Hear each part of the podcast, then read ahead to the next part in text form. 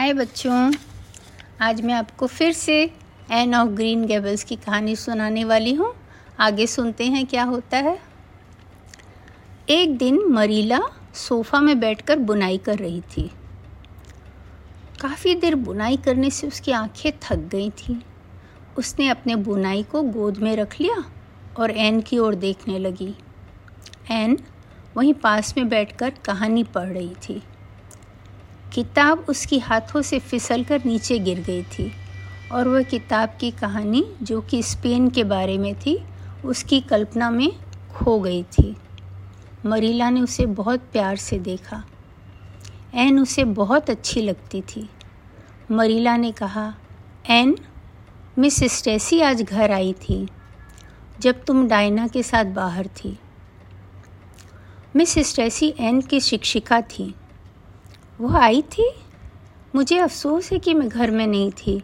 आपने मुझे बुला लिया होता। मैं और डायना यही हॉन्टेड ऊट्स में थे। ऊट्स बहुत खूबसूरत लग रहा था। लग रहा था जैसे सारे पत्ते और फर्न्स सभी सोने चले गए हों। जैसे उनके ऊपर रात में ग्रे परी आकर ग्रे कंबल डालकर चली गई हो। अब वे वसंत ऋतु में ही उठेंगे। डायना को कुछ बोलना समझ में नहीं आया था। उसकी मम्मी ने उसे बहुत डांटा था। उड्स को हॉन्टेड उड्स और वहाँ घोष रहते हैं बोलने के लिए। तब से उसकी कल्पना इस बारे में क्षीण हो गई है। मिसेस लिंड सोचती हैं, मारिटल बेल अभिषिप्त है। मैंने रूबी गिल से पूछा मारिटल अभिषिप्त क्यों है? तो उसने कहा, क्योंकि उसके बॉयफ्रेंड ने उससे बातें करना बंद कर दिया। रूबी गिल्स हमेशा लड़कों के बारे में ही सोचती है। मैं और डायना गंभीरता से सोच रहे थे यह कसम लेने की, कि हम कभी शादी नहीं करेंगे। पर डायना सोचती है कि उसे किसी हैंडसम दुष्ट लड़के से शादी करके उसे सुधारना चाहिए। हम लोग बहुत गंभीर विषयों पर बात करते हैं, मरीला। हम लोग अब बच्चों जैसी बातें नहीं करते, वो हमें शोभा नहीं देती। हम लोग चौदह साल के होने वाले हैं।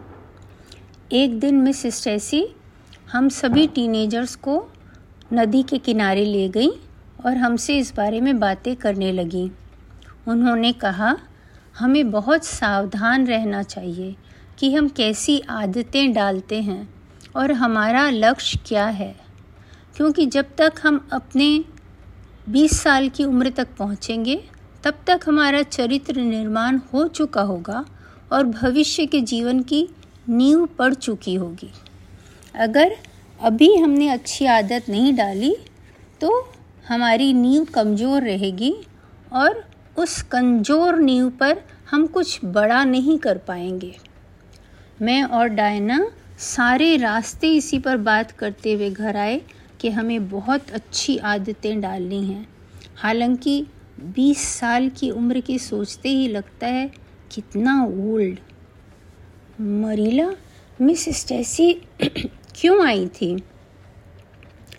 मैं तुमको वही बताना चाहती हूँ, अगर तुम मुझे बोलने का मौका दोगी। वे तुम्हारे बारे में बातें कर रही थी? मेरे बारे में? एन डर गई। फिर वो लाल होते हुए बोली, मुझे पता है वो क्या कह रही थी। मैंने आपको बताने का सोचा था, पर मैं सच में भूल गई थी, मरीला। कल मिस स्टेसी ने मुझे कैनेडियन हिस्ट्री की कक्षा में बेनहर पढ़ते हुए पकड़ा था। जीन ने मुझे वो किताब लंच टाइम पर दी थी। मैं वो पढ़ने लगी, और जैसे ही चार पहियों की घोड़े गाड़ी की दौड़ का हिस्सा आया लंच ख़त्म हो गया।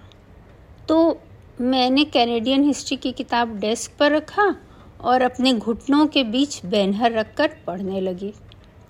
मिस स्टेसी मेरे पास आई और जब मेरी नज़र उन पर पड़ी तो वे बहुत तिरस्कारपूर्ण मुझे देख रही थी। उन्होंने बिना कुछ कहे मुझसे किताब ले ली और स्कूल ख़त्म होने पर मिलने कहा। मैं तुम्हें बता नहीं सकती मैं कितना शर्मिंदगी महसूस कर रही थी। बाद में उन्होंने कहा, मैंने दो तरह से गलत काम किया। एक तो मैंने अपना समय बर्बाद किया जब मुझे पढ़ाई करना था। दूसरा, मैंने अपने टीचर के साथ धोखा किया। जब मुझे यह समझ में आया कि मैंने अपने टीचर के साथ धोखा किया तो मैं रोने लगी, उनसे माफ़ी भी मांगी। उन्होंने कहा मैंने उनसे ये भी कहा कि मैं दंड के रूप में एक पूरा सप्ताह बैनर नहीं पढ़ूँगी, पर उन्होंने मुझे माफ़ कर दिया और किताब लौटा दी। फिर उन्हें यहाँ नहीं आना चाहिए था। मिस स्टेसी ने मुझे ऐसा कुछ भी नहीं कहा, एन। यह तो तुम्हारे अंदर का अपराध भाव है कि तुम ऐसा सोच रही हो। तुम्हें स्कूल में कहानी की किताब नहीं पढ़नी चाहिए। तुम बहुत ज़्यादा किताबें पढ़ती हो। जब मैं तुम्हारी इतनी बड़ी थी तो मुझे उपन्यास पढ़ने की अनुमति नहीं थी। बेनहर, कोई उपन्यास नहीं है एन ने विरोध में कहा। अब मैं वो किताबें पढ़ती हूँ, जो मिस स्टेसी या मिसेस एलन सोचती हैं, तेरह साल की लड़की पढ़ सकती है।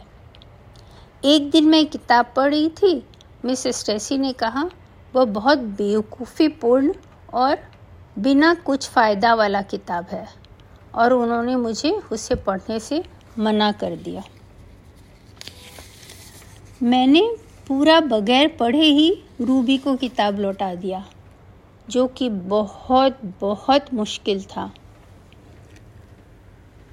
मैं लैंप जलाकर अपना काम करती हूँ।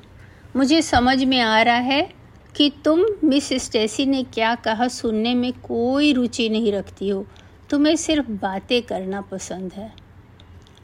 एन बोल उठी। ओ, मरीला, मैं सुनना चाहती हूँ। अब मैं कुछ नहीं बोलूँगी। आपको पता नहीं कितनी सारी बातें हैं जो मेरा मन कहता है कहने का, फिर भी मैं नहीं कहती हूँ। प्लीज़ मुझे बताएँ, मरीला। मिस स्टेसी अपने अच्छे स्टूडेंट्स के लिए एक घंटे का एक्स्ट्रा क्लास स्कूल के बाद रखना चाहती हैं। उन बच्चों को क्वींस में एंट्रेंस टेस्ट के लिए तैयार करने को। वह मुझे और मैथ्यू से पूछने आई थी कि हम लोग तुम्हें भेजेंगे क्या। एन, तुम क्या चाहती हो? तुम क्वींस में जाकर पास होकर टीचर बनना चाहोगी? एन घुटने पर बैठ गई। और दोनों हाथों को अपनी गोद में रखकर बोली, मैं पिछले छः महीनों से यह सपना देख रही हूँ। जब से जेन और ब्रूबी ने बताया, वे टीचर बनने की प्रवेश परीक्षा की तैयारी करने वाली हैं, पर मुझे जेन ने बताया कि यह बहुत महँगा एग्ज़ाम है। 150 पाउंड का खर्चा है।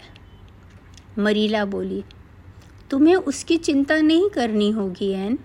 जब मैंने और मैथ्यू ने तुम्हें रखने का निश्चय किया था, तभी हमने यह सोच लिया था कि हम जितना संभव हो, उतनी अच्छी शिक्षा तुम्हें दिलवाएँगे। मैं सोचती हूँ एक लड़की को हमेशा आजीविका कमाने योग्य होना चाहिए, चाहे ज़रूरत हो या ना हो। जब तक मैं या मैथ्यू हैं, तब तक ग्रीन गैबल्स तुम्हारा घर रहेगा। पर यह दुनिया बहुत अनिश्चित है। इसलिए तैयार रहना अच्छा है। अगर तुम्हें अच्छा लगे तो एन क्वींस की क्लास ज्वाइन कर लो। एन ने मरीला के कमर में दोनों होर से हाथ डालकर उसकी आँखों में आँखें डालकर कहा, ओ मरीला, थैंक यू। मैं तुम्हारी और मैथ्यू की बहुत आभारी हूँ। मैं बहुत मेहनत करके पढ़ाई करूँगी ताकि आप मुझ पर गर्व कर सकें। सिर्फ़ ज्योमेट्री के अलावा मैं मेहनत करके सभी विषय में अच्छा कर सकती हूँ। मुझे पता है, तुम अच्छा करोगी। मिस स्टेसी कह रही थी, तुम बहुत तेज और मेहनती लड़की हो। पर इतनी पढ़ाई भी मत करो कि अपने आप को मार दो। अभी डेढ़ साल है। अच्छे से नियमित रूप से पढ़ा करो। एन ने खुश होते हुए कहा, अब मैं अपनी पढ़ाई और भी ज़्यादा ध्यान से करूँगी, क्योंकि अब एक उद्देश्य है मेरे सामने। मिस्टर एलन कहते हैं, सभी के जीवन में उद्देश्य होना चाहिए, और वह उद्देश्य एक योग्य उद्देश्य होना चाहिए। मैं सोचती हूँ, मिस स्टेसी जैसी एक टीचर बनना बहुत योग्य उद्देश्य है। है न मरीला? क्वींस की क्लासेस शुरू हो गई। उसमें Gilbert, Anne, Ruby, Jane, Josie, Charlie, Moody सात बच्चे थे। डायना के अभिभावकों ने उसे क्वींस में नहीं भेजना चाहा। एन बहुत दुखी थी, क्योंकि जब से डायना की छोटी बहन की एन ने जान बचाई थी, तब से डायना और एन सब कुछ साथ ही करते थे। शाम को एन ने मरीला को बताया, जब डायना स्कूल के बाद जाने लगी तो मेरी आँखों में आँसू आ गए। पर जीवन में हमेशा सब कुछ ठीक नहीं होता। डायना म्यूज़िक पढ़ेगी। रूबी दो साल पढ़ने के बाद शादी कर लेगी।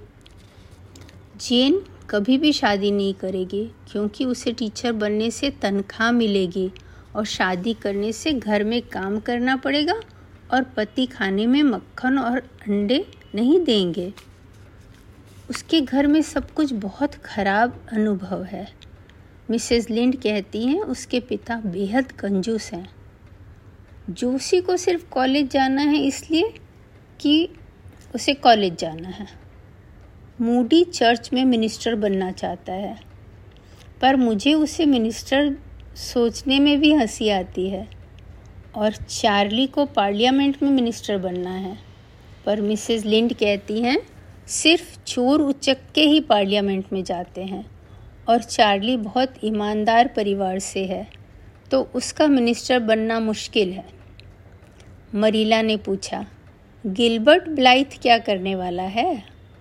एन ने कहा, मुझे नहीं मालूम कि उसका कोई उद्देश्य है भी या नहीं। और देखते ही देखते क्वींस की पढ़ाई की तैयारी ख़त्म हो गई, क्योंकि सर्दी का मौसम ख़त्म हो गया और वसंत ऋतु फिर से आ गई। वसंत ऋतु आते ही सभी बाहर रहना पसंद करने लगे। अभी पढ़ाई ढीली हो गई और आखिरकार गर्मी की छुट्टी आ गई। एन ने अपनी सारी किताबें एक पुराने संदूक में डालकर बंद कर दिया। मैं गर्मियों की छुट्टियों में किताबों को देखूँगी भी नहीं। मैं इस साल गर्मी की छुट्टी का पूरा आनंद लूँगी, क्योंकि मिसेस लिंड कह रही थी, मैं जिस रफ्तार से लंबी हो रही हूँ, जल्दी ही मुझे लॉन्ग स्कर्ट्स पहनना पड़ेगा। फिर मैं बेवकूफ़ी वाली चीज़ें नहीं कर पाऊँगी। ऐसे भी गर्मी की छुट्टी में बहुत कुछ करने को है।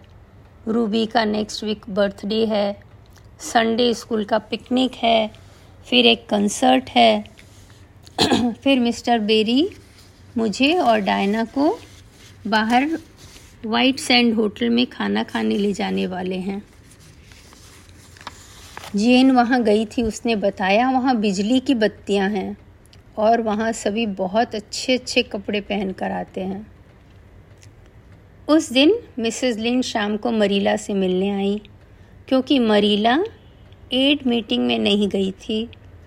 मरीला ने बताया, मैथ्यू की तबीयत ठीक नहीं है, उसे ज़्यादा भारी काम करने डॉक्टर ने मना किया है। पर मैथ्यू बगैर काम के नहीं रह सकता। जब वे लोग चाय पीने बैठे, एन उनके लिए चाय और गरम बिस्किट बनाकर लाई। मिसेस लिंड ने कहा एन कितनी स्मार्ट हो गई है बड़ी होकर। आपकी बहुत मदद करती होगी। हाँ मरीला ने कहा। अब मैं उस पर किसी भी तरह की जिम्मेवारी छोड़कर विश्वास के साथ जा सकती हूँ। मिसेस लिन ने कहा, तीन साल पहले कैसे ट्रेंट्रम कर रही थी एन? कितना गुस्से का आवाज़ था जब मैं पहली बार मिलने आई थी और अब कितनी समझदार हो गई है। कितनी सुंदर भी लगने लगी है। पूरी गर्मी की छुट्टी एंड डायना के साथ आउटडोर रही। वे दोनों रोइंग करते, वॉक करते, बेरी तोड़ते, बाहर खेलते, गप्पे करते। सिर्फ़ यूँ ही सारा दिन उन्होंने गर्मी की छुट्टी बिता दी। जब गर्मियों की छुट्टियाँ ख़त्म हुई, एन ने कहा अब मेरी इच्छा हो रही है खूब मन लगाकर पढ़ने की। वह अपने किताबों को संदूक से बाहर निकाल लाई। फिर स्कूल शुरू हो गया। सभी छात्र क्वींस के एंट्रेंस टेस्ट के लिए तैयारी करने लगे। मिस स्टेसी वापस आ गई थी। स्कूल में पढ़ाई अच्छी रफ्तार से शुरू हो गई। एक दिन मरीला ने देखा, एन, उससे भी लंबी हो गई है। मरीला को थोड़ा दुख भी हुआ। छोटी सी एन बड़ी हो गई है। मरीला ने देखा कि एन अब ज़्यादा बोलती भी नहीं है और बड़े बड़े शब्दों का उपयोग भी नहीं करती। उसने एन से कहा, तुम अब पहले जितना बातें नहीं करती हो, न ही बड़े बड़े शब्दों का उपयोग करती हो। एन हँसते हुए बोली, मुझे नहीं पता, पर मुझे अभी ज़्यादा बात करने की इच्छा नहीं होती है और मिस स्टेसी कहती हैं छोटे शब्दों का उपयोग करना चाहिए और सरल लिखना चाहिए। तो मैं कोशिश करती हूँ। अब तुम्हारे एग्ज़ाम में सिर्फ़ दो महीने बाकी हैं। क्या तुम पास हो जाओगी? मरीला ने पूछा। एन ने उत्तर दिया, मुझे नहीं पता। कभी मुझे लगता है कि सब कुछ अच्छा होगा। कभी बहुत डर लगता है। जून में मिस स्टेसी हम लोगों को प्रैक्टिस टेस्ट देंगी। मैं कई बार रात में उठ जाती हूँ। और सोचती हूँ अगर पास नहीं हुई तो क्या होगा? क्या होगा? फिर से एग्ज़ाम के लिए पढ़ोगी स्कूल में। एन ने कहा नहीं मुझसे ये नहीं होगा। मुझे लगता है बस जल्दी से एग्ज़ाम ख़त्म हो जाए। आज की कहानी यही ख़त्म करते हैं। बाय बाय बच्चों।